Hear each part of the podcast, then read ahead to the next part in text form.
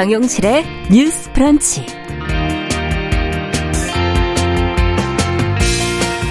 안녕하십니까. 정용실입니다. 청년들이 오래 일하면서 목돈을 마련하도록 돕는 이 내일 체험 공제 예산이 대폭 삭감이 돼서 이 사업이 사실상 지금 폐기 수순을 밟게 됐습니다.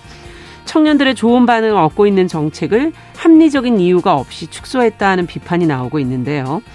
자, 이것을 대체할 정책은 있는 것인지 또 청년 지원 사업을 진행할 때 어떤 점들을 고려해야 할지 함께 이야기 나눠보겠습니다.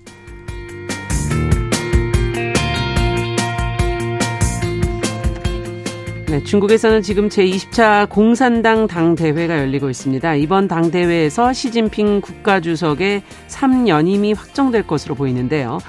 어, 중국 사회 내부에서는 시 주석의 독재에 반대하는 움직임이 눈에 띄고 있습니다. 시진핑의 장기 집권은 어떻게 가능했던 것인지 또 앞으로 해결해야 할 과제는 무엇인지 외신 보도를 통해서 자세히 들여다보도록 하겠습니다. 자, 10월 18일 화요일 정용실의 뉴스 브런치 문을 엽니다.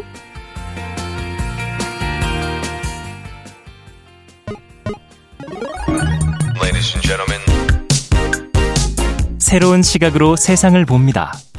정용실의 뉴스 브런치 뉴스픽.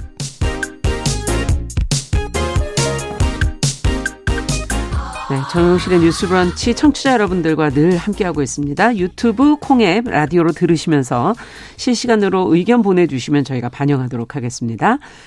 자, 첫 코너 뉴스픽으로 저희가 시작하죠. 화요일, 목요일은 이 두 분과 함께 합니다. 신보라 국민의힘 전 의원 자리해 주셨습니다. 어서 오십시오. 네, 안녕하세요. 자, 조성실 정치하는 엄마들 전 대표 어서 오십시오. 네, 반갑습니다. 네. 오늘은 신보라 의원이 관심이 좀 많으신 음, 부분인데 네. 청년 어 정책을 좀 저희가 네. 좀 같이 들여다보도록 할게요.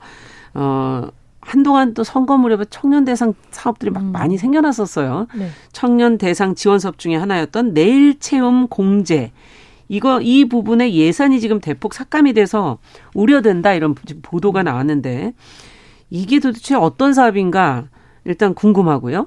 예산은 그렇다면 얼마나 삭감이 됐는지 또 이와 관련해서 어떤 목소리들이 나오고 있는지 조 대표님께서 좀 한번 보도 나온 내용을 좀 먼저 정리를 좀 해주시죠.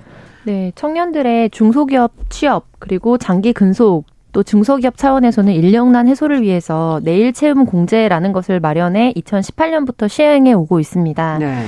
그래서 이 경우에는 5년 동안 중소기업에 이제 음. 근속하는 재직자가 매월 12만 원을 넣게 될 경우 5년 후에 총 모인 돈이 720만 원이거든요. 네. 근데 그 부분에 약 1,200만 원 정도를 어, 중소기업이 매월 20만 원씩 납부해서 더해주고 음. 그리고 약 한 뭐 18, 9만 원 정도일 것 같아요. 씩을 정부가 사실상 이제 7회에 걸쳐서 총 1,080만 원 정도의 돈을 네. 이제 적립을 해줘서 최종적으로 3천만 원의 공제금이 청년 근로자에게 지급되는 방식으로 아. 운영이 되어 왔습니다. 그래서 굉장히 많은 이제 15만 명, 뭐 16만 명 가까운 청년들이 이 공제에 가입을 했고 네. 중간에 한 10명 중에 뭐 두세 명은 개인적인 이유도 있을 수 있고 사측의 이유도 있을 수 있을 텐데 해지를 했지만 그래도 만기에 가깝게 넣거나 만기에 이제 수령하게 되는 아. 예정자들이 많이 있거든요.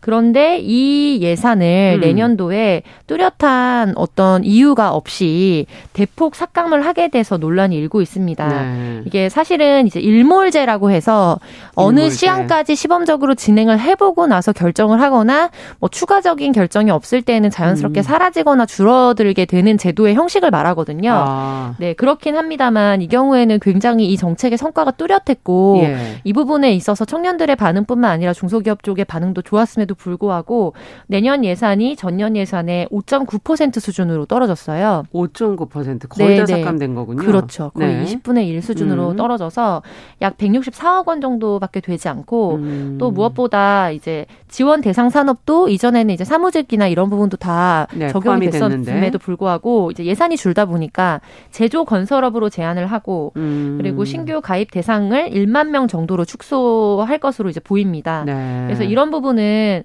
장기 근속을 유도했던 사업 목적에 좀 부합하지 않고 음. 공제 가입 기간도 원래 5년이었는데 금액이 줄면서 3년으로 줄이게 되거든요. 아. 그래서 이런 부분에 있어서는 합리적인 근거가 없기 때문에 기업의 규모에 따라서 정부 적립금을 차등으로 지원하는 방법을 고려해야 한다는 입법조사처에 이제 아. 의견도 있었던 상황입니다. 네. 자, 지금 앞서도 정책 성과가 그래도 좀 어, 있었던 어, 네, 뚜렷하게 뚜렷하게 있었다. 기업과 청년 양쪽에 이제 반응이 좋았다 이런 얘기를 해주셨는데 어떻게 보십니까? 어, 아무래도 신보라 의원께서도 관심이 좀 있는 내용이 아닐까 싶은데요. 그 우선 이 청년 내일 채용 공제가 음. 내년에 이제 예산이 줄어든 이유 중에 하나가 네. 이제 윤석열 정부 출범 이후에 청년 도약 계좌라고 하는 사업이 이제 새로 신설되면서 음. 사실 이제 많은 정책들이 그 정책의 유지 목적이 유사 사업일 경우에는 통합되거나 네. 이렇게 어. 되는 경우들이 많거든요. 예. 당연히 이제 그럴 수밖에 없고요. 그렇죠. 그래서 실은 이제 청년 도약 계좌가 내년부터 이제 시행이 될 거기 때문에 아. 좀 대체됐다라고 보는 게 이제 적절할 것 같습니다. 그러면 청년 도약 계좌는 어떤 건지 조금 알아야지 저희가 이게 네. 대체 가능한 건지 도 네, 제가 좀 간략하게 설명을 드리면 내일 채용 공제 사업 같은 경우는 아까 예. 어, 조 대표님 말씀하셨던 것처럼 중소기업의 장기 군속하고 네. 자산 형성이란 두 가지 정책 목표를 가지고 그렇죠. 출발한 사업인데 이번 청년 도약 계좌는 근로 유지를 목표로 하지만 그 음. 어, 중소기업의 장기 근속을 무조건 목표로 하는 것은 아니고요. 예. 그 다음에 자산 형성에 좀 더 큰 목표를 두고 있습니다. 음. 그래서 내일 채용 공제의 단점은 보완하고 장점은 강화한다라고 하는 측면으로 봐야 될 것 같고요. 네. 어, 보시면 방금 말씀하셨던 이제 그게 청년 재직자 내일 채용 공제라는 사업인데 그건 네. 5년 동안 어, 장기 근속을 전제로 3천만 원의 자산이 형성되는 구조인데 그렇죠. 청년 도약 계좌는요. 중소기업 장기 근속 조건은 없어요. 그럼 중소기업이 아니어도 상관없는 네, 겁니까? 네, 맞습니다. 네, 네. 근로소득과 사업소득만 있으면 돼요. 왜냐하면 아, 그럼 분야도 아무 예, 분야도 맞습니다. 분야 제한이 아예 없는 거네요. 왜냐하면 소득만 있으면 소득만 예, 있으면 네. 됩니까? 내일 채 내일 그 내일 채용 공제의 문제점으로 좀 나왔던 것이 음. 중소기업의 그 인력 문제 때문에 음. 장기 군속을 연결시키다 보니까 청년들의 직업 선택의 자유가 제한이 되고 아. 중소기업에 오히려 매이게 되는 문제가 있다라고 하는 지적이 대두됐었거든요. 예. 아. 그래서 그러한 단점은 없애고 음. 근로 사업 소득만 있으면 조건은 충족. 네. 하지만 말하자면 4,800만 원, 연 4,800만 원 이하에 있어서 소득이 낮을 경우에 정부의 지원금이 더 보태지는 구조입니다. 아, 소득에 따라서. 네, 그래서 기업의 기여금이 없고요. 음. 그러니까 기업에 매이지 않아도 되는 거죠. 네. 기업의 기여금은 없이 어, 본인의 부담금과 정부의 기여금으로만 자산이 형성되는 구조고 음. 원래는 공약상으로는 10년 거치 1, 어, 1억이었는데 음. 어 사업 이제 현실성을 감안해서 5년으로 5천만 원으로 아. 됐습니다. 그래서 자산의 형성도 또 많이 네, 끝내시니까. 네, 그래서 네. 자산의 형성을 규모를 좀 키운 거죠. 3, 5년에 네, 3천만 원이 아니라 5년에 5천만, 5천만 원으로. 원으로. 그렇기 때문에 어, 비슷한 유사 사업의 형태를 띠지만 자산 형성의 목표를 조금 더 음, 두고 음, 음. 그 부분에 대한 정부 기여금을 음. 어, 조금 더 보강하는 방식으로 설계를 했기 때문에 어, 이 내일 채용 공제의 단점은 좀 보완하면서 음. 갈수 있고 그런 점에서 좀 대체제 역할을 할 것이다 이렇게 저는 보고 있습니다. 네. 어떻게 보세요, 초 대표님께서는? 어, 저는 음. 생각이 완전 다른데요. 예. 내일 채용 공제 같은 경우에는 이제 중소기업을 중심으로 해서 예. 기업 차원에서는 인력난 좀 장기로 최소한 5년 정도는 근무할 수 있는 인력을 수급하고 음. 청년 입장에서는 어, 결과적으로 중소기업에 가게 됐을 때에 음. 갖게 되는 여러 가지 사회적인 어려움이 이제 너무나 실질적으로 제공하는 노동력에 비해서 대기업과 그렇죠. 이제 차이가 크니까요. 네. 그 간극을 메울 수 있다라는 양쪽의 장점이 있었습니다. 그래서 이제 지난 정권, 그러니까 뭐 정권을 비교하지 않아도 어쨌든 시점적으로 차이가 있으니까 비교를 하자면 네. 지난 정권에는 이 내일 채용 공제와 그다음에 청년 희망 적금이라고 하는 네. 2년 만기로 약 한 뭐 연 10% 단위 사업이 이번에 나오면서 몇 달 전에 전에 저희가 다룬 적이 있어요. 뭐 예. 순식간에 마비돼서 순번제로 네, 하기로 했는데 사실은 뭐 등록도 못했다 예. 이랬던. 그래서 약간 이 두 개의 체제로 사실 청년들의 어떤 부분 자산 형성의 목적이라고 하는 이번 윤석열 정권의 그러니까 음. 청년 도약 계좌를 사실은 청년 희망 적금과 좀 유사성이 많이 있어서 차이가 음. 뭐냐 이런 게 부각이 많이 됐었거든요. 네. 그런데 이거를 청년 도약 계좌가 일정 부분 청년 희망 적금의 뭐 어떤 한계나 이런 부분을 보완해서 나왔다고 한다고 하면 음. 전그 부분에서 일정 부분 수긍을 하겠지만 이게 미, 지금 우리가 말하고 있는 중소기업 관련 계좌의 이 문제를 좀 보완한 형태로 완전히 대체제 역할을 한다는 건 전 전혀 동의할 수가 없습니다. 왜냐하면은 음. 이 청년 도약 계좌 같은 경우에 지난번에 저희가 할 때 청취자 한 분이 이제 네. 에피소드를 올려주셨, 그러니까 사연을 올려주셨잖아요. 네. 그러니까 자녀가 여기에 가입 대상자가 되는 줄 알고 신청을 하려고 했는데 네. 자기 이름으로 된 작년도에 소득이 없어서 어. 아예 가입을 못 한다고 하더라. 어. 그러면 이제 취업을 준비하는 준비자 같은 경우에 오히려 이런 게 더 필요할 거냐. 수 있는데 음. 소득이 있는 경우만 가능한 거냐라고 질문하셨었거든요. 예. 그러니까 이런 경우에서 볼 수 있듯이 예를 들면 청년 도약 계좌 같은 경우에는 자기가 이제 납입을 하게 되면 뭐 원래 1억 목표를 5천만 원으로 줄였다고는 하더라도 납입한 거에 따라서 그리고 소득에 따라서 이제 어떻게 보면은 어 보조해 주는 부분들이 조금씩 차이가 음. 되는 있게 되는데 결과적으로 우리의 청년들의 현실을 보게 되면 여기에서 자기가 월급으로 쓰고 생활비로 쓰고 나머지 부분을 적금으로 하는 거를 자기가 음. 정말 어 줄여서 쓰는 경우도 물론 많이 있겠지만 일정 부분으로는 뭐 어떻게 보면은 편법적으로 부모로부터 받아서 자산을 늘리게 되는 계기가 된다든지 음. 이런 사각지대가 저는 더 생길 수 있는 여지가 크다고 봅니다. 음. 근데 지금 우리가 얘기하고 있는 내일 채용 공제 같은 경우에는 이거를 위해서 중소기업에 가는 청년은 사실 없을 거라고 저는 봐요. 음. 결과적으로 어, 여러 선택지가 있어요. 예를 들면 더 취업을 준비를 할까? 중소기업을 갈까 두 개의 선택들 중에서 아 내일 채용 공제도 있고 하니 그러면 우선 일을 하면서 음, 뭐 참, 장기에 더 준비하거나 아니면 여기에서 음. 전문성을 음. 더 쌓아야 되겠다라고 차선으로 선택을 하는 경우가 있을 수 있고 아니면 여러 중소기업 중에 내일 채용 공제나 이런 부분에 해당하는 업체에 이제 자기가 가기로 결정하거나 거기에서 채용이 돼서 가는 경우가 있을 수 있지 네. 예를 들면 창업을 하고 뭐 이제 중소기업을 간다든지 아니면 대기업을 준비하고 대기업을 합격했는데 중소기업을 간다든지 이런 선택지에서 내일 채용 공제 때문에 중소기업을 가는 청년은 정말 단언컨대 한 명도 없을 거거든요. 음. 근데 그렇게 보자면 이것이 청년의 직업 선택지를 정말 좁힌다 그런 음. 한계는 저는 좀 동의하기가 어렵고요. 음.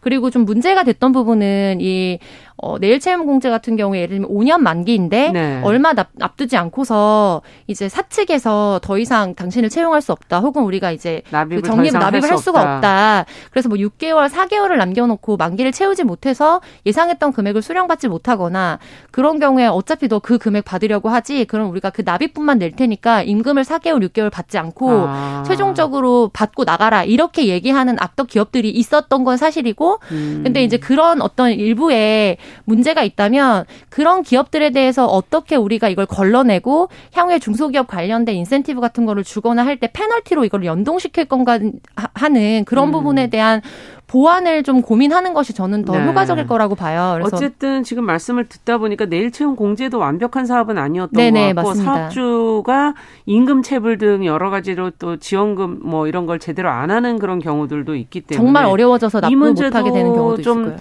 어, 이 지금 청년 도약 계좌에선 그러면 중소기업 부분을 어떻게 보완할 것인지라든가 아니면 소득 없는 청년들이라는 그 부분은 어떻게 문제를 이걸 해서 지원을 할 것인가 또 같이 이 문제와 함께 생각해 봐야 될 부분 아닌가요? 또. 네. 어 근데 저는 이제 음. 조 대표님 주장 중에 조금 의아하게 느껴졌던 게 네. 처음에 이제 청년들 일체용 공제 사업이 문재인 정부 때 시작됐던 것도 아니고요. 그래서 전 정부 예산이니까 정치적으로 접근해서 삭감했다 이런 주장은 아, 사실이 말씀하 어, 사실 아니에요. 아, 그 네네. 그, 그건 사실이 아니고 어 2016년부터 시작이 됐는데 예. 당시 이제 청년 내일 채용 공제를 설계할 때도 이 이게 중소기업에 재직한 그리고 음. 취업한 청년들에게만 이제 혜택을 좀 주다 보니까 예. 너무 중소기업 고용 유지율에 집착해서 예. 어 이런 식의 설계를 하는 거냐라고 하는 청년 단체들의 문제 제기가 있었거든요. 아. 그리고 청년 내일 채용 공개 공제가 중소기업 취업자와 재직자를 대상으로만 하다 보니까 네. 실제 프리랜서 청년들이랄지 비정 네. 플랫폼 네, 근로자랄지 네, 이런 부분들은 많죠. 또 전혀 포함이 되질 않아요. 네. 그래서 이제 도약계좌가 그런 중소기업에 재직하는 근로 조건을 없앤 거거든요. 예. 전 그래서 그런 측면에서 조금 더 포용력 장단점이 있게 서로 지금 있는 거네요. 것 아닌가라는 좀 생각이 네. 들어서 이 부분에 대해서는 조 대표님도 아마 동의하시는 아. 부분들이 있지 않을까라는 생각이 일단 들었고 장단점은 청년들이 사실은 네네. 네. 저희는 이제 말씀을 드리는 거고 듣는 청년분들께서 조금 더 따져 보시면 좋을 것 같고 네, 본인이 처해 있는 직종이나 그렇죠. 이런 거에 따라서 사실은 좀 차이가 있을 유불리가 있으니까요. 네. 근데 사각지대가 있는 건 사실이지 네, 않습니까? 맞습니다. 그 네, 부분은 네. 어떻게 할 것인가? 그거는 두 분께서 좀 얘기를 해주셔야 될 것 같아요. 우선 그 네. 내일 채용 공제 자체는 방금 아까 음. 조 대표님 말씀하셨던 것처럼 뭐 임금을 체불하거나 그렇죠. 보험료를 납입하지 않으면 이게 기업의 조건이 되지 않아서 음. 어 문제가 되는데 그걸 이제 기업의 기여금을 줄였으니까 이제 네, 저는 그 부분에서 일정 정도 해소가 되는 부분들 부분들이 있다라고 음. 보고요. 그런 점이 이제 보완되지 않을까라고 저는 생각을 하고 있습니다. 네, 근데 소득이 없는 그럼 청년들은 지금 여기에다 해당이 안 되는 거 아닙니까? 이제 소득이 없는 청년들은 예. 이제 다른 제도들이 또 따로 있어요. 그게 어떤 제도가 있습니까? 어, 취업 성공 뭐 패키지 제도랄지 네. 어, 이런 형태로 미취업 청년들에게 제공하는 또 소득 어, 부조와 아. 관련된 제도들이 있거든요. 국민 취업 지원 제도라고 하는 네. 어, 제도들이 있기 때문에 그런 제도로 활용하실 수 있습니다. 네, 제도가 다른 네. 것들이 있으니까 보완할 네. 수 있다. 어, 이쪽은 어쨌든 소득이 좀 낮은 청년들에게 네. 자산 형성을 맞습니다. 하게끔 도와주는 것이다. 네. 어쨌든 지금 우리가 청년의 이 경제적 자립 굉장히 중요한 문제로 보고 네. 있거든요. 청년 문제 중에서도 이 지원 사업을 진행할 때 앞으로는 어떻게 해야 될지 그리고 이제 저는 다른 것보다 이, 어, 내일 채용 공제 이미 가입을 해서, 네. 어, 중소기업에 지금 다니는, 다니고 있는 그 사람들의 구제 방법은 그러면 어떻게 해야 할 것인가. 지금, 어, 이 제도 때문에 유리하다고 생각하고 중소기업을 선택해서 거기에서 지금 자신의, 어, 일, 어, 전문성을 찾아가고 있는 그런 청년들은 지금 이게 갑자기 예산이 줄어버리면 어떻게 그 마무리를 할 수 있는가 또 그걸 지금 하려고 기다렸거나 준비했던 음. 사람들에게는 또 그거를 어떻게 그러니까 정책이라는 게 어떤 뭐라 그래야 될까요? 예측 가능성이 예, 있어야 되는데 그걸 좀 마련해 줘야 되지 않을까 하는 음. 생각이 들거든요. 네. 두 분께서 그런 부분을 좀 더 짚어서 얘기를 좀 해주시죠. 그래서 이제 아마도 이미 가입을 했던 납부하고 있었던 예. 대상자 같은 경우에는 결과적으로 어쨌든 계약 대상자이기 때문에 만기가 될 때까지 이 사업 예산이 부족하기 때문에 지급을 못 해주는 형태는 아닐 것으로 보고요. 원래 아. 종전에는 사업들이 그렇게 진행이 되기 네. 때문에 네, 다만 지금 뭐 당장 이제 내년도를 앞두고 중소기업이라도 취업을 예를 들면 준비하고 했던. 있었고 음. 그 부분에서 자기가 자산 형성에 있어서 이 부분을 중요한 축으로 생각했던 청년들 같은 경우에는 예. 현실적으로 좀 뭐 타격감을 느낄 수 있을 있을 있을 거라고 봐요. 어. 그래서 지금 말씀해 주셨던 부족한 부분은 저는 조금 더 약간 시야를 넓혀 보자면 결과적으로 어떤 정부에서 지원금을 주거나 음. 특정한 정책 목표를 두고 사업을 진행할 때 이제 그게 사회적 사회적인 이슈가 되게 되면 그 부분에 예산을 많이 집어넣고 그게 어느 정도의 효과를 있었는지를 방금 말씀해 음. 주신 것처럼 수치로 굉장히 집착하게 되는 경우들이 많이 있습니다. 아. 그러니까 정부 차원에서 예측되는 총량을 보는 거죠. 예. 그렇기 때문에 그 가운데서 사각지대로 예를 들면 이전에 뭐 청년 인턴 뭐 지원을 해주는 사업이라든지 예. 이런 사업 같은 경우에 뭐 음. 많다고 볼 수는 없겠지만 음. 일정 부분에서는 약간 이 부분을 악용해서 악덕으로 음. 사용하는 부분들이 있었거든요. 아. 근데 이런 거에 대한 일종의 평가, 그러니까 이게 전체로 중소기업에 근속하는 청년 수가 얼마나 정부 차원에서 늘었냐도 중요하지만 음. 여기에 대해서 한 뭐 기업의 대상자로 이제 지원을 했다면 지원한 부분에 있어서 이, 사, 이 회사에서 어느 정도 중간에 이 부분에 있어서 문제가 발생했는지를 가지고 음. 이것과 비슷한 유사한 정책에 또 다른 인센티브를 주는 그런 평가 요소들이 있거든요. 네. 거기에 연계해서 이 기업에 대해서 일정 부분의 페널티를 준다든지 음. 이렇게 해서 사실은 이제 청년들이 그런 기업들에 이제 가지 않도록 최대한 어떻게 하면 음. 왜냐면은 여기에서 단순히 청년한테만 이제 메리트를 주려고 한 게 아니고 기업 예. 차원에서도 이전보다 조금 더 손쉽게 장기 근속할 수 있는 우수한 인력을 채용할 수 있도록 지원을 해준 건데 그렇죠. 이런 부분에서 이런 제도를 악용할 수 있는 사람들이 나온다는 거는 분분히 사각지대가 그 있는 대해서는 부분이고요. 뭐 어, 지원을 네. 안 한다든지 네, 여러 가지 기준을 좀 마련해야 네. 한다는 거군요. 네, 그래서 청년 채용이나 이런 부분뿐만 네. 아니라 다른 정책들을 설계할 때도 상호 연결을 해서 음. 이제 비슷한 유사한 정책 목표가 있을 때 이 사업에 대해서만 진행하는 것이 아니라 이제 패키지로 묶어서 사실은 연동된 일정 부분을 이렇게 어떻게 보면은 이용하는 업체가 있지 않는지 이런 거를 네. 필터링하고 모니터링하는 것도 굉장히 중요한 그러네요. 부분입니다. 사업이 끝나더라도 네. 그것을 음. 평가하고 네네. 그것에 대해서 어, 어떻게 해야 될지 기준을 마련하는 거 그리고 다음 또 정책을 마련하는데 토대를 네네, 토대로 활용하는 음. 부분은 굉장히 중요하겠다는 그런 네. 지적이신 것 같아요. 네, 지금 네. 이미 그 공제 가입해서 할 있으신 음. 분들은 만기까지 다 지원을 네. 받으실 수 있고요. 네. 다만 이제 신규 이제 가입자가 문제인데 그렇죠. 아까 말씀하셨던 것처럼 그 지원 업종을 제조업이나 이런 음. 쪽으로 이번에 국한을 시켰는데 네. 그건 어제 국정감사에서도 중기부에서 얘기가 나왔습니까? 얘기가 나왔었고 그 이영 장관이 이걸 확대를 해서 음. 전 업종에서 지원을 할 수 있는 내용들을 아. 더 검토를 하겠다고 합니다. 이런 아. 식으로는 보완이 음, 당연히 필요하다고 생각을 하고 있습니다. 네. 국정감사에서도 일단은 네. 좀 분야는 좀 더 넓혀 가겠다는 네. 답변이 있었기 때문에 네. 조금 기다려 볼 필요가 있다라는 말씀이시군요. 자, 어쨌든 청년 정책들 저희가 계속 좀 지켜보면서 어, 청년들을 제대로 실질적으로 지원할 수 있는지 그 정책의 일관성은 있는지 안전성은 있는지 이런 것들을 저희가 계속 좀 검토를 해보겠습니다. 자, 두 번째 뉴스로 좀 가보죠. 이것도 어떻게 보면 청년들이 좀 해당이 되는 음. 부분도 있는 어, 정책인 어, 문제인데요. 코로나19 대유행으로 위기 상황이 처했을 때 최전선에서 희생을 많이 했던 어, 분들이 바로 간호사 분들입니다. 음. 이들이 지금 와서는 이제 유행이 많이 이제 가라앉게 되면서 부당한 대우를 받고 있다. 하는 그런 실태 조사가 지금 나와서 그것이 주목이 되고 있거든요. 어떤 내용인지 신보라 의원께서 정리를 해주시면 네 대한 음. 대한 간호협회가 지난달 19일부터 25일까지 코로나19 치료에 참여한 전국 245개 병원의 간호사를 대상으로 실시한 온라인 실태조사 결과를 발표했는데요. 네. 이 조사에 참여한 간호사는 총 764명이고 이중 그 코로나19 병동 근무자는 588명이었습니다. 네. 근데 이중 229명 이 50%가 거의 넘죠. 그러네요. 네, 코로나19 병동 감축 이후에 원래 근무했던 부서로 복귀를 하지 못한 것으로 어, 조사 결과 아. 나타났는데요.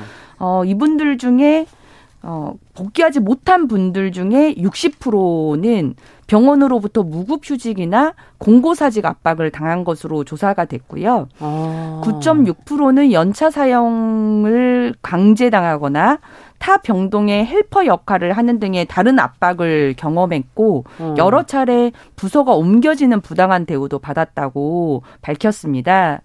그 코로나19 환자 감소로 병동이 폐쇄된 이후에 다른 부서로 배정받은 간호사의 80% 83%는 네. 본인 동의 없이 일방적으로 타 부서 근무가 결정이 됐다고 거의 대부분이 그렇다는 얘기네요. 예, 했고요. 이 가운데 69명은 타 부서 근무 가능성에 대해서 사전 설명조차 없었던 것으로 전해집니다. 어. 그래서 이렇게 타 부서에 배치된 간호사들은 극심한 스트레스를 받았고 또 간호사 희생을 당연히 여기는데 분노를 느꼈다. 어. 또 쓰다가 버려지는 소모품 취급을 당해 절망했다 등의 부정적인 감정을 드러냈습니다. 네. 어, 이런 부당한 대우에도 불구하고 간호사들은 다시 유행이 확산이 되면 코로나19 병동 배치를 수락하겠냐라는 응답에 네. 수락하겠다는 응답이 그래도 62%나 보였다고 아, 합니다. 이런 대우에도 불구하고 네. 만약에 또또 전염병이 있다면 네. 나는 또 가겠다. 네. 아, 이건 정말 대단한 거네요. 음. 근데 다른 것보다 이들의 분노와 절망의 네. 감정은 한번 들어볼 필요가 있는 게 한동안은 국민의 영웅이니 그럼요. 예, 정말 더 어, 이것에 네. 어떻게 우리가 보답을 해야 될 것인가에 대해서 정부에서 정책 마련하라 네. 이런 논의들이 굉장히 많다가 저희가 시간이 지나고 나니까 또 갑자기 이런 식으로 대우를 한다는 건 일관성이 너무 네. 없는 것이고 이 부분은 문제를 좀 해결해 앞으로의 또 다른 위기 상황에 어, 우리가 어떻게 또 나설 수 음, 있게끔 음, 네. 해, 야 되는 거 아닐까 하는 생각이 들거든요. 음. 자, 간단하게 어떻게 느끼셨는지만 일단 조 대표님께 좀 먼저 여쭤보죠. 네. 결국 우리가 또 다시 재난 상황을 맞이할 수밖에 없을 거거든요. 예. 또 다시 위기가 오고, 근데 그럴 때 이 학습 효과가 우리 사회에 음. 어떤 파장을 미칠 것인가에 대해서 저는 심각하게 좀 우려가 됐습니다. 네. 이걸 보고서 과연 물론 60%가 가겠다고 하셨지만 예. 좀또 올라오게 되는 새로운 인력들이 있잖아요. 그렇죠. 나는 배치를 최대한 지금 있는 배치에 있어야지 저 코로나 병동으로 자원해서 가면 안 되겠다라는 거를 너무나 효과적으로 보여주는 학습 장치가 되는 거거든요. 아. 그래서 이 부분에 있어서 우리가 지금 이분들에게 어떻게 대우하느냐가 향후에 우리 재난 상황에 어떻게 음. 인력을 투입할 수 있는지에 그렇죠. 대한 시그널이 되는 거죠. 아주 네. 중요한 학습 네, 효과를 맞습니다. 줄 수가 있다. 자, 뉴스 브런치 일부 잠시 마치고 어 11시 30분부터 일부 지역에서 해당 지역 방송 보내드립니다. 뉴스픽 이어갑니다.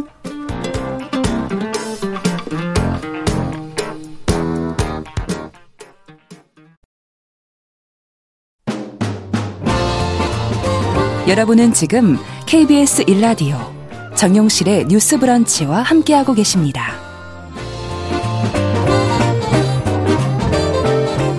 네, 정영실의 뉴스 브런치, 뉴스픽 지금 코로나19 때 희생한 간호사들의 부당 대우에 관련된 실태 조사 내용을 저희가 지금 들어보면서 조 대표님께서 지금 이렇게 되면 이거는 어 기존에 있는 인력 중에 그래도 60%가 가겠다고는 했지만 코로나 병동으로 그게 문제가 아니라 새로 오는 간호사들에게도 안 좋은 학습 효과를 줄 수 있다. 네. 자, 그것만이 아니겠죠. 네. 그뿐만 아니라 이제 지금 우리가 이번에 어떻게 보면 이렇게 국민적인 재난 상황으로 음. 감염병을 맞이한 게 어떻게 보면 현대사에서 그렇게 거의 없었거든요. 예, 네, 네. 많지 않았습니다. 전후에 네. 있어서 이렇게까지 전 국민이 맞습니다. 그래서 어떻게 보면은 굳이 병원의 입장에서 보자면 너무나 이제 당장 어떻게 대응해야 되는 인력 배치 때문에 우선적으로 기존 병동에 있었던 간호사 중에 이제 코로나 병동에 자원하실 수 있는 분들을 보내거나 그렇죠. 강제 배치를 하고 네. 그리고 나머지 부분에 있어서 인력이 모자란 부분을 새로 채 채용을 한 구조거든요. 음. 여기까지는 이해할 수 있습니다. 근데 그 이후에 인력 배치에 대한 지침이나 이런 강제 기준이 없기 때문에 아.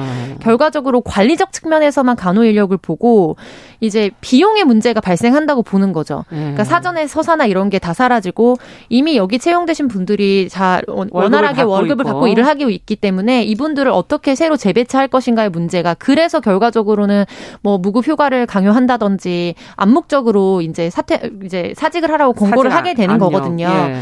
근데 이 부분에 있어서 저는 조금 우리 사회가 경종을 좀 울린 울려야 한다고 생각을 하는 부분이 OECD 기준으로 굳이 비교하지 않아도 음. 우리 사회가 간호사 1인당 돌보고 있는 환자 수가 거의 3, 4배 가깝게 높거든요. 네. 그래서 보통 한 사람당 뭐 5, 6명 정도를 평균적으로 OECD 국가들이 뭐 돌본다고 하면 음. 우리는 16명 이상을 돌보고 있습니다. 그래서 뭐 네. 뭐 30명 넘어가는 병동도 있다고 하고 그래서 전년도 그러니까 작년도 국감에서 보건복지위 질의 중에 나왔던 것 중에 음.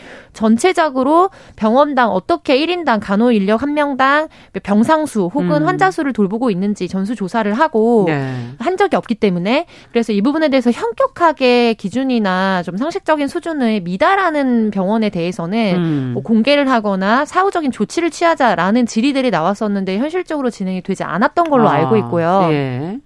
그렇게 보자면 기존에 지금 투입됐던 인력들이 자신이 원하는 전문성이 있는 이제 그런 부서로 다시 재배치되는 부분들이 음. 저는 병원 내에서 경영진이나 전체적인 구조나 이렇게 음. 서로 간에 이해할 수 있다고 하면 뭐 지침 개정이나 이런 것들을 통해서 충분히 이루어질 수 있는 부분이라고 보거든요. 예. 그래서 이제 코로나를 겪으면서 특별히 간호법을 특별히 제정하자라는 이제 간호 인력들의 운동도 있었죠. 있었습니다. 네. 근데 이게 뭐 예를 들면 간호조무사 단체와 의사 단체 음. 등등의 이해관계가 많이 부딪히면서 좀 쟁점으로 떠올랐었는데요. 음. 그래서 이거는 뭐 우선 첫 번째로 지금 문제가 되고 좀 어려움을 겪고 계신 분들에 대해서 어떻게 각 그 병원에서 대치를 할 수 있는 대처를 할 수 있는지에 대한 정부의 권고안이라든지 이런 게 최소한 음. 나와야 한다. 네. 두 번째로는 우리가 또 다시 이런 코비드 제2의 코비드 상황을 맞이할 텐데 음. 그렇게 됐을 때 그렇다면 기존 인력 배치와 추가적인 인력 배치 그리고 위기 상황이 종료됐을 때에 그러면은 새로 채용된 인력에 대해서 음. 뭐 계약직으로 뭔가 뭐 투입을 시킬 건지 음. 향후에 어떻게 할 것인지에 대해서 미리 고지해주고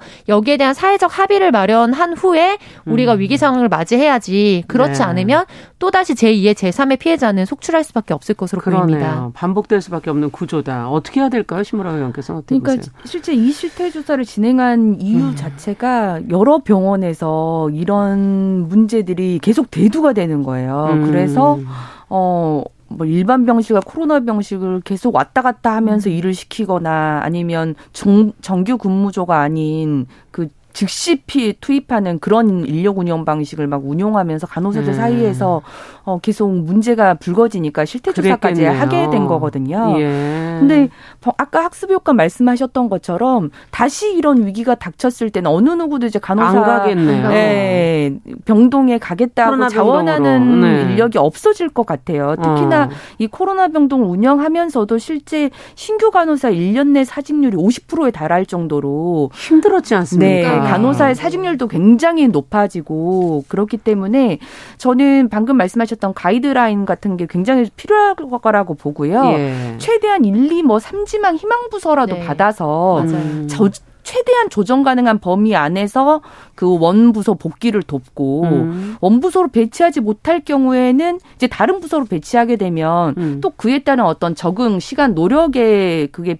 비용이 필요하죠. 수반되잖아요. 네. 그에 따른 보조적 인센티브를 반드시 제공하는 것들에 대한 음. 그런 공고 지침이 반드시 있어야 될 것 같아요. 네. 그러지 않고서는 누구도 그냥 희생을 감수하라고만 하는 거는 어, 납득이 되지 않고 그렇죠. 근로기준법상에서도 이거는 부당한 처우가 부당 되고 처우. 그거는 회사에게도 네. 압력이 될 수 있습니다. 네. 네. 그래서 이런 부분들을 잘 해소를 하는 어, 운용 방안을 세워야 될 것 같습니다. 그러네요. 인센티브라든지 권고안이라든지 권고 지침이라든지 이런 것들을 좀 마련해서 앞으로도 네. 이런 상황에 반복되는 일이 없도록 해야 될 것 같네요. 조혜숙님께서 의료진에게 희생을 하라는 것 자체가 말이 안 된다고 생각을 한다. 일한 만큼 대우를 음.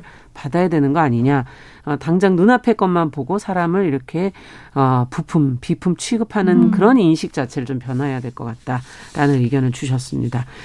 자, 앞으로도 이 문제는 좀 어, 지켜봐야 되겠네요. 어떻게 문제가 처리될지. 네. 지금 현장에서 나오고 있는 문제점들이 어, 정부라든지 아니면 어, 병원이라든지 이런 곳의 인식 변화와 함께 변화가 좀 필요할 것 같네요. 자, 뉴스픽 조성실 정찬 엄마들 전 대표 신보라 국민의힘 전 의원 두 분과 이야기 나눠봤습니다. 말씀 잘 들었습니다. 네, 감사합니다. 감사합니다. 남성의 입장에서 여성의 입장을 이해하는 그래서 사실 이 역지사지의 태도가 한국 사회로 지금 필요한 것이 아닌가. 그 어떤 사람들은 삼루에서 태어났으면서 자신이 삼루타를 친 것처럼 생각하며 살아간다라는 음. 말이 있어요.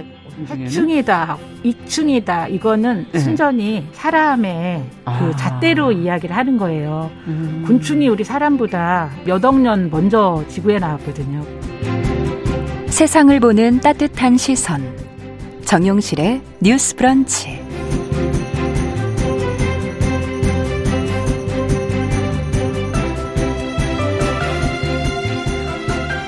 네, 정용실의 뉴스 브런치 듣고 계신 지금 시각 11시 37분 넘어서고 있습니다. 자, 이번에는 국제사회 문제를 좀 생각해보고 어, 들여다보죠. 깊고 넓게 좀 살펴보겠습니다. 국제뉴스 조윤주 외신캐스터 자리해 주셨어요. 어서 오세요. 네, 안녕하세요. 오늘은 어, 저희가 중국 시진핑 국가주석의 3연인과 관련된 얘기를 좀 해보자. 네. 오늘 어, 지금 뭐 최대 정치 행사 중국 공산당 당대회가 열리고 있다면서요. 네, 맞습니다. 네, 뭐 중국식 현대화라는 표현이 많이 등장하고 있고 네. 그 중심에 시진핑 중국 국가주석이 네. 있고 이번에 어, 그동안에는 연임을 했던 그냥 음. 전통에서 3연임 으로 네, 확정을 지으려는 네. 지금 분위기다. 그렇습니다. 네. 당대회 소식부터 들어보면서 한번 얘기해 보죠. 네. 어, 중국 공산당 20차 전국 대표 대회 뭐 어, 이렇게 이제 부르는데요. 16일 날 시작이 됐고 이번 주말까지 22일까지 일주일 동안 진행이 됩니다. 네. 어, 주요 일정은 당대회에서 그 대의원들이 9,671만 명이 넘는 당원을 대표해서 앞으로 5년간 중국을 이끌 중앙위원 200여 명, 후보위원 어. 그리고 중앙기율검사위원 등을 선출하게 됩니다. 어, 중요한 것은 네. 또 선출하는 그 역할도 하는군요. 네, 맞습니다. 네. 그리고 이제 앞으로 5년 동안 중국이 어떻게 굴러갈 것인지 여기서 결정이 되는 네, 거네요. 업무 보고도 하고 계획도 발표하고 음. 되는 건데요. 22일 어, 날 당대회가 폐막하고 나면 시진핑 주석이 총석으로 재선출이 되고요. 어, 그렇게 되면은 1978년 개혁개방 이래 처음으로 임기 5년을 세 번으로 연속하는 없었죠. 없었죠. 다두 네. 번까지는 했었는데 최고 지도자가 탄생하게 되는 겁니다. 네. 그래서 이제 주요 일정은 중국 공산당의 당장 그러니까 당의 헌법이라고 해야 되겠죠. 이제 그걸 이제 개정하게 되는데 핵심 사안이 있습니다. 어. 시진핑 중국, 어, 중국 국가주석의 두 개 확립과 두 개 수호 이게 당권에 직접 들어간다. 이게 무슨 말일까요? 네. 두 개의 확립과 두 개의 수호. 두 개의 수호. 네. 두 개의 확립은 시 주석의 당 중앙 핵심과 전당 핵심 지위의 확립.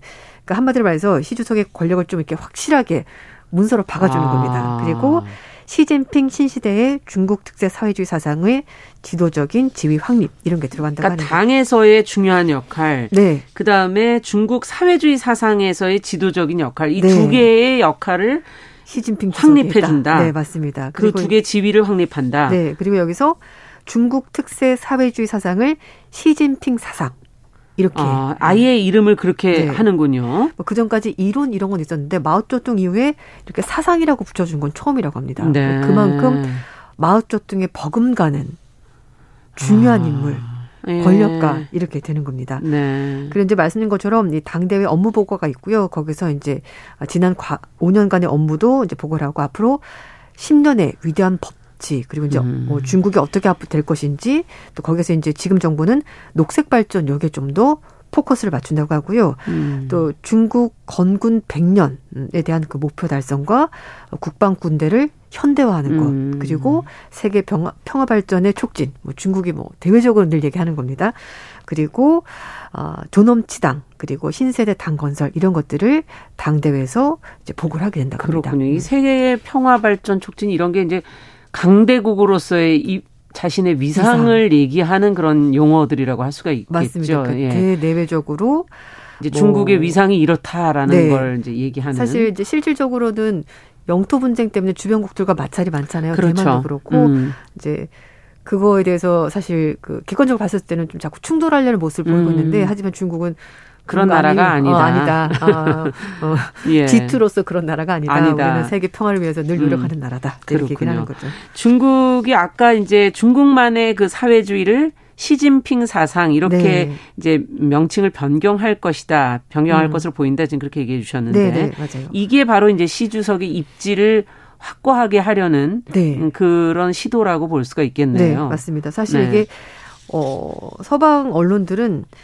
1인 체제를 공고히 하는 거다 결국은 사상까지 음. 이제 끄집어내 가지고 그렇죠. 이제 그렇게 하라는 건데요.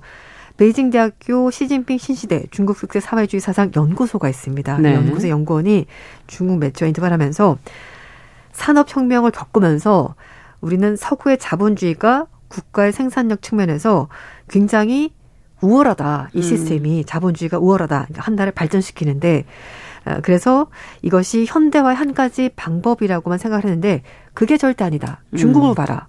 중국이 이렇게 발전하고 있지 않냐. 그러니까 예. 중국 특색 사회주의를 가지고도 충분히 나라가 이렇게 부강해질 수 있다. 네, 그걸 강조하는 겁니다. 그래서 음. 14억 명의 세계 최대 개발동산국인 중국의 현대화는 인류 역사상 유례가 없는 독자성을 아, 가지고 있다. 예전에는 뭐 흑묘, 백묘 그래서 뭐 자본주의든 뭐 어쨌든 네. 공산주의든 그 필요하면은 하는 그런 형식의 받아들이겠다 네. 이런 입장이었는데 이젠 우리만의 색깔로 네. 이렇게 부강해질 수 있다라는 자신감을 보여주는 거군요. 네. 그래서 여기서 이제 또 하나 더 나아가면 국수주의. 뭐 음. 중국만 최고야. 약간 이런 것도 있거든요. 아. 그래서 이제 중국 젊은이들 사이에서는 어, 중국을 굉장히 좀 자랑스러운 중국만 최고야라고 생각하는 예, 그런, 그런 프라이드도 있고 이들의 있죠. 모습도 있죠. 그래서 이제 네. 중국 제품만 쓰려고 하고 네, 이런 음. 것들도 같이 연결되는 건데요. 어, 사실 뭐 중국은 아편 전쟁 이후에 물질적인 차원에서 현대에 힘썼고 그리고 나서 신중국 성립까지 말씀하신 거죠. 서구 자본주의 모델을 따라서 현대화 주력했는데 이제는 그게 아니고 중국만의 특색 네. 있는 시스템이 갖춰져 있다라고 어, 스스로 이제 평가를 하는 겁니다. 예. 그리고 중국의 정책 자문 기관인 전국 인민 정치 협상 회의의 관계자도 이제 중국 언론 기고문을 통해서 세계는 중국식 현대화라는 역사적인 시각을 기억해라 이렇게 말하면서 어. 또뭐 온라인상에서는 뭐 무엇이 중국 식 현대화인가 함께 배우는 중국식 현대화 같은 일이 이제 글들이 이걸 따라 그, 어, 배워라 네, 이거네요. 이제 올라오고 있다라는 겁니다. 네. 어, 결국 또 여기에는 어, 중국 정부가 추진했었던 일대일로 프로젝트도 어느 정도 효과를 발휘한 것 아니냐라는 어. 얘기를 하고 있습니다. 어쨌든 그 중국 정부가 일대일로 프로젝트 통해서 개도국들 그리고 사실 이제 어려운 나라들에 도와주면서 인프라를 네. 건설해주고 그걸 매개해서 어쨌든 그 나라가 잘 살 수 있도록 도와준 음. 것 아니냐. 그러니까 음. 중국의 영향력이 뭐 중, 동남 동남 지역 그리고 중아시아 이런 여러 지역까지 넓히면서 아프리카, 결국 뭐 네, 유럽, 뭐 그러니까요. 예. 그러니까 이걸 보면은 중국식 현대화가 말이 되는 거다, 효과가 아. 있었다. 이렇게 이제 주장하는 거죠. 자, 근데 이게 그동안의 전통이라는 게 있잖아요. 네, 중국도. 맞습니다. 계속 전임자들은 연임까지만 하는 전통이었는데 네. 이제 이걸 삼 깨고서는 이제 삼연임이라는 걸로 가려고 하는 건데 네, 네. 어떻게 이게 가능한 겁니까? 지금까지 제도는 그걸 허용하지 않고 있었는데요. 네. 이제 사실 이제 이번 전당대회 그 전에 이미 이제 그런 움직임이 네. 있었던 거고요. 영국의 BBC가 그래서 시진핑은 어떻게 이렇게 무소불위의 권력을 가질 수 있게 됐나라는 음. 기사를 실었습니다. 아, 시진핑 주석이 최근 수십 년 역사에서 가장 강력한 지도자가 될 거로 생각한 사람은 거의 없었는데 지금은 3년임을 앞두고 있지 않냐라고 네. 말하면서 어, 뭐 사실은 중국 공산당 혁명 원로 부친을 둔뭐 성골이다. 이 정도만 알려졌었고요. 근데 약간 권력 투쟁에서 아버지가 밀리면서 이제 본인은 어, 공산주의 청년단의 단체 들어가면서 좀 아버지의 그늘에서 벗어나려고 했던 그런 네. 것도 있었거든요. 그렇지만 뭐 젊은 네. 시절엔 그 외곽에 좀 있었지 않습니까? 그래서 맞습니다. 그래서 예. 어, 사실 이제 중국 공산당은 당이 하나이긴 합니다만 우리도 정당별로 개파가 있지 않습니까? 예. 그래서 중국도 개파가 있거든요. 뭐 상하이방, 음. 공천당, 태자당. 그러니까 태자당이 이제 아버지가 뭐 공산당 혁명의 예. 원로다. 예. 이제 그러면 그 집 아들은 좀 먹고 들어가는 소위 말해서 음. 이제 그런 게 있는데 어 하지만 어쨌든 시 주석이 10년 동안 주석으로 재임을 하면서 그 어떤 누구보다도 자신의 권력을 공고했다라는 거죠. 어. 그러니까 중국 공산당 창시자 마오쩌둥이 정치 권력은 총구에서 나온다라는 말이 있거든요. 어, 군과의 관계를 네, 얘기하는 건가요? 중요합니다. 네. 그래서 49년에 중화인민공화국 수립되고 나서 마오쩌둥은 국가가 아닌 당이 인민해방군을 통제해야 된다. 군을 장악해야 된다. 이 생각이 있었던 아. 거죠. 근데 시진핑 주석은 진짜 운이 좋게도 전임장 후진타오보다도 이 군을 빨리 장악을 한 겁니다.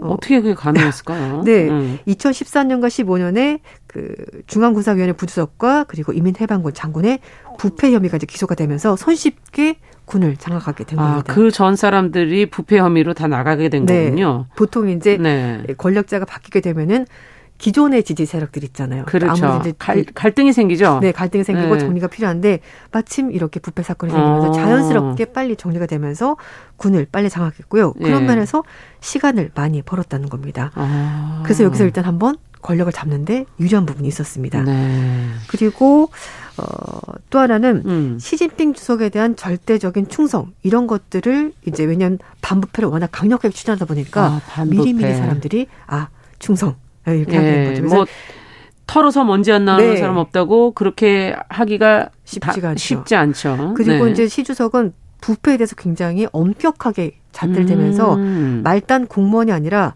고위 공무원들도 잘못하면 다 숙청 자리에서 그랬었죠. 계속 예. 그런 보도들이 중간중간 나왔었죠. 그렇게 본보기를 보여주니까 아, 그때부터는 모두가 충성하는 아. 그게 내가 살아남는 길이구나. 결국은 공산당이라는 일당 체제인 거는 맞지만 네. 중국이 그 안에 사실 개파가 여러 개파가 있었는데 숙청 이 반부패를 통한 숙청을 네. 통해서 어쨌든 많이 정리가 된 거군요. 그러니까 시주석의 사람으로 많이 들어가게 네. 된 거군요. 그래서 이제 뭐 네. 그 부패한 고위 관료 호랑이라고 말하는데 호랑이가 다 잡아들인 겁니다. 그래서 네. 이제 깔끔하게 정리가 됐고 어 그리고 그래서 이제 그 전까지는 사실 정치국의 상무위원 일곱 명 있는데요. 네. 이 사람들 중에서 결국 그 다음 총서기가 나오는 거거든요. 그래서 음. 여기는 안 건드렸습니다. 형사처벌 음. 안 했는데 시주석은 그런 원칙을 깨고 아. 과감하게 잘못이 있으면 처벌하겠다. 네, 그렇게 네. 된 겁니다. 네. 어, 결국 이제 시진핑 주석의 반부패 음. 운동이 당 내부 정쟁과 다른 파벌 제거에도 사용이 되면서 일석이조의 효과를 음. 누리게 된 겁니다. 그래서 음. 이렇게 좀 쉽게 또는 어, 열심히 이런 바쁜 활동을 하면서 음. 정적도 제거를 하고 청렴한 정치인 약간 이런 식으로 이미지를 만들게 된 거죠. 네. 진짜 반부패 어, 그동안 보도가 많이 됐었는데 이제 군을 이렇게 해서 장악하고 네. 당 내부도 그러니까 결국은 이걸로 또 정리를 하는 네. 그런 수순을 밟게 되는 거군요. 네, 그렇습니다. 음. 사실 어, 부패한 정치인을 쫓아낸다는데 관리를 쫓아낸다는데 마다할 사람은 없지 그렇죠. 않습니까? 국민들은 네. 지지하죠. 사실은. 네, 그렇게 되는 겁니다. 그리고 네. 이제 또 하나 BBC가 얘기한 게 마지막으로 그 개인적인 브랜딩 뭐, 아. 그러니까 내가 어떤 사람이 그러니까 포장한다고나 할까요? 요즘 뭐 부캐도 있고 그런 것처럼 그런 걸 굉장히 잘한 것 같다라고 어, 얘기를 하고 있는데 어떻게 브랜딩을 했을까요? 2018년에 중국 헌법에 시진핑 신시대 중국 특색 사회주의 사상이 이제 명기가 되는데요. 네. 말씀인 것처럼 사상의 헌법에 들어간 것은 시진핑이 자신의 유산을 굉장히 공고히 하는 작업을 아. 이런 식으로 만들어 간 겁니다. 헌법으로 그 명칭이 들어간다는 네. 게. 말씀드린 음. 것처럼 그 전까지는 뭐 이론, 티어리 이걸 했는데 여기는 아이디올로지, 사상 이걸 붙이는 겁니다. 음. 그래서 어, 그 전에 뭐 장점인 후진터 이런 사람들은 사상이나 이론은 붙지 않았었거든요. 근데 그렇죠. 시진핑 주석은 자신은 사상이라는 브랜딩을 함으로써 자신만의 개인 브랜딩을 이런 식으로 만들어 나가는 겁니다. 그러니까 예전에 그 공산당 중국 공산당에서 마오쩌둥이 굉장히 1인자. 중요한 1인자 네. 인물로 네. 있었던 거고 그 후에 덩샤오핑이 이제 큰 역할을 했지만 덩샤핑도 그런 네, 호칭은 그 못 받았나요? 네, 아닙니다. 아. 티오리까지만 갔었는데 그렇군요. 이제 사상이라는 걸 붙이면서 전문가들 위상이 달라졌네요. 네, 맞아요. 그 전문가들에게는 이게 사실 사상의 정확한 의미를 뭐 구체적으로 논하자면 논란이 많겠지만 그러나 어쨌든 음. 상당히 큰 권력 이동이 일어난 거다. 이제 이렇게 아. 해석을 하는 겁니다. 그래서 이 홍콩 침례대학교의 카베스탄 정치학 교수는요. 시진핑의 사상은 주로 본인의 전통성, 권력을 중국 공산당은 물론이고 어, 다른 어떤 인물들보다도 강화하는데 이걸 잘 썼다라고 음. 말하면서 마오쩌둥뿐만 아니라 과거에 가장 큰 영화와 성공을 누린 중국 환제와 연결되는 식으로 어떻게 보면 좀 개인 숭배화처럼 해서 네. 1인 체제를 굉장히 공고히 한것 같다 이렇게 네. 말했습니다. 실제로 그렇군요. 뭐 대학이나 연구기관에 시주석 이름을 따서 연구센터도 만들고요. 아. 그러니까 좀 더 독보적인 정치인이 되는 네. 겁니다. 이런 식으로 개인 브랜딩도 하고 당과 군을 장악하고 음. 그래서 결국은 이렇게 3년인까지 가게 된 것 같다라고 BBC는 분석을 했습니다. 네, 뭐 학, 모바일 앱도 있다면서요? 네, 맞습니다. 젊은 층을 이건 겨냥한 거겠죠? 그렇죠. 그래서 예. 이제 학습 강국이라는 모바일 앱을 출시해서 시수석 이름 뭐부터 이제 배우고 또 중국을 좀 더 강화하자 이런 중의적인 의미인데요. 애국주의를 좀 고치시키는 음. 것과 맥락이 닿습니다. 네. 어쨌든 중국이 근데 지금 뭐 이렇게 해서 3연, 3연임을 해서 위상이 달라진다 한들 지금 전 세계적으로 경제 워낙 어려워서 네, 이 문제를 해결할 수 있을까요? 시진핑 주석이. 어, 그래서 이제 걱정하는 목소리들도 많습니다. 이제 음. 중국 경제가 결국 버블이 붕괴되면 어떡하냐. 네. 그러면 타격이 너무 크지 않냐라고 얘기하는데요. 실제로 중국의 경제 성장률 많이 떨어지고 있습니다. 목표치가 올해 5.5%인데요. 음. 지금 3분기 경제 성장률 3%안 될 것 같습니다. 그래서 아. 어, 3분기 경제 성장률 발표를 당대회 끝나고 할 거라고 아, 이제 미뤘다고 하니까 있군요. 예, 그래서 그런 거 문제가 될 것 같고 그리고 또 하나는 코로나 정책 이것도 음. 사실은 발목을 잡았습니다. 어, 제로 코로나 정책을 시행을 하면서 굉장히 그 중국 내에 계신 분들이 뭐 이동하지 못하고 여러 맞아요. 가지 불편함을 호소하세요. 네, 그러니까 음. 이중적인 면이 있는 거죠. 그러니까 정부 입장에서는 잘 통제를 하고 있어라고 홍보를 하고 싶었겠지만 그러나 예. 실제로 생활하는 사람들은 불편을 많이 겪었고요. 또 하나 아무도 움직이지 못하고 생산할 수 없으니까 예. 경제가 더욱 더 힘들어지고 네 이런 어, 이중적인 면이 나타나게 된 겁니다. 네. 근데 또 반대 의견도 있다면서요. 중국이 반드시 경제 이 버블이 터지지는 않을 수 있다. 네. 이건 또 무슨 얘기입니까? 지금 이런 상황에서? 어, 그러니까 중국식 사회주의라고 말을 해야 될 것 같은데요. 중국이 워낙 정부 통제가 강하기 때문에 음. 어, 그냥 일반 우리가 이제 알고 있는 뭐 자본주의나 민주사회에서 대출을 막 해주고 이런 걸 안할 음. 거라는 거죠. 물론 아. 대출이 많고 규모가 많긴 하지만 정부가 미리 미리 그거를 어, 통제를 할 것이기 때문에 쉽게 버블이 터지진 않을 거다 이렇게 얘기를 하는 어. 겁니다. 그래서 해외 언론들이 예측하는 것처럼 중국 경제 붕괴는 발생하지 않을 수도 있다라고 음. 보는 전문가도 있는데요. 이렇게 보는 사람은 토마스 올릭 블룸버그 이코노미스트가 얘기를 하는 그렇군요. 건데 어쨌든 중국 정부 통제가 강력하기 때문에 이거를 그냥 쉽게 버블이 터지도록 그렇게 두지는 않을 것이다. 거다라고 그러고 보면 예전부터 뭐 중국 경제가 무너지지 않을까 하는 예상들은 있었지만 그대로 되지는 않았었죠. 네, 뭐 증시가 빠지긴 음. 한 적도 있긴 합니다만. 네. 그렇습니다. 자, 그렇다면은 대만과 중국의 관계는 어떻게 보십니까? 음, 이건 또 워싱턴 포스트가 쓴 내용이 있는데요. 네. 어, 일단 시 주석이 앞으로 5년 임기 중에서 가장 걱정스러운 요소가 대만 문제다. 아. 얘기하고 있습니다. 왜냐하면은 시 주석이 당대회 개막식에서도 뭐 군사력을 더 키울 거다. 뭐 음. 뭐 대만에 대해서 굉장히 강경한 발언 여러 차례 맞아요. 했거든요. 그래서 이 대만 통일에 대한 시 주석의 열망이 굉장히 크다. 그렇기 어. 때문에 집권하는 동안에 대만의 통일 문제가 가장 어, 핫 이슈로 떠오르지 않겠나라는 얘기가 나오고 있는데요. 어, 실제로 말씀인 것처럼 대만 문제 해결은 중국 인민의 고유한 업무고 이건 중국 사람들이 결정할 문제다 이렇게 음. 시수석에 직접 얘기를 했거든요. 그리고 결코 무력 사령 포기를 약속하지 않고 모든 조치를 취할 수 있는 선택권을 유보하지 않겠다. 음. 그러니까 모든 선택상들을 테이블에 올려놓고 대만 문제는 보겠다. 고를 해보겠다라고 얘기를 하는 겁니다. 그래서 이 문제가 지정학적으로 좀 힘든 문제가 될 것 같다고 얘기를 하고 있고요.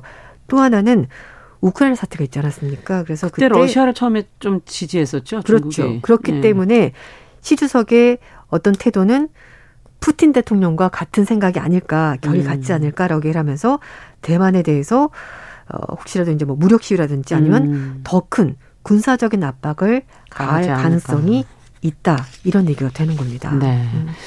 시 주석이 어쨌든 여러 가지 분석으로는 자기 모순에 빠진 거 음. 아니냐 하는 그런 지금 해석들이 나오고 네. 있는데 이거는 어떤 내용입니까? 왜냐하면은 말씀인 것처럼 어 1인 체제를 강하게 해서 여러 가지 권력을 자신에게만 집중시켜지 않습니까? 그랬죠. 그리고 사실 중국 경제가 많이 컸었던 성장했던 이유는 지금 주장은 중국식 특색 사회주의 덕분이다라고 말을 하지만 네. 그러나 어쨌든 자본주의적인 요소를 많이 받아들여서 그거 그렇죠. 덕분에 중국 기업들이 상당히 크지 않았습니까? 네. 미국 시장에 막 상장하고 맞습니다. 뭐. 네. 그래서 가장 빠르게 크게 성장했던 기업들이 빅테크 기업이란 말입니다. 예. 그런데 시 주석은 빅테크 기업을 지금 통제를 하거든요. 아. 그렇죠. 그러니까 뭐 어, 그동안의 성장의 그렇고. 어떤 발판이 됐던 빅테크를 네, 그러니까 네. 결국은 이게 시 주석이 어, 중국의 경제 성장 동력을 갉아먹는 방향으로 기업을 통제하는 것 아니냐. 그러니까 이게 결국 음. 시 주석이 자기 모순에 빠지게 된 거다. 이렇게 하는 겁니다. 음. 그 대기업에 대한 규제가 점점 심해지면 심해질수록 사업하기가 힘들어질 것이고 투자를 안 하게 될 것이고 음. 그러면은 중국 경제가 크는데 한계가 있다라는 거죠. 음. 그리고 이제 또 부동산 문제도 있는데 사실 중국의 부동산은 음. 중국 전체 GDP 대비 차지하는 비중이 상당히 그렇죠. 크거든요. 그래서 네. 혹시라도 중국 부동산 개발 업체가 뭐 무너진다 그러면은 음. 타격이 굉장히 클 겁니다. 그래서 음. 이 IMF는 중국의 부동산 개발 업체 45%가 중국 정부의 부동산 산업 규제 때문에 결국은 그러네요. 채무가 늘어났고 이게 파산으로 이어지게 되면은 중국 경제가 음. 있는 것 아니냐. 그래서 시수석이 어쩌면은 자기 모순에 빠진 것 같다. 그러네요. 이렇게 자기가 스스로 어, 네. 자기의 발판이 됐던 것을 규제함으로써 또 네. 예, 스스로를 울가매는 네, 격이 아닌가. 그래서 모순에 빠진 것 같다 이런 해석도 네. 있습니다. 자, 네. 국제뉴스 오늘 중국 시진핑 국가주석 3년임에 관한 이야기 나눠봤습니다. 조윤주 외신캐스터와 함께했습니다. 감사합니다. 네, 감사합니다. 네, 정영실의 뉴스브런치도 여기서 마치겠습니다. 내일 뵙겠습니다. 안녕히 계십시오.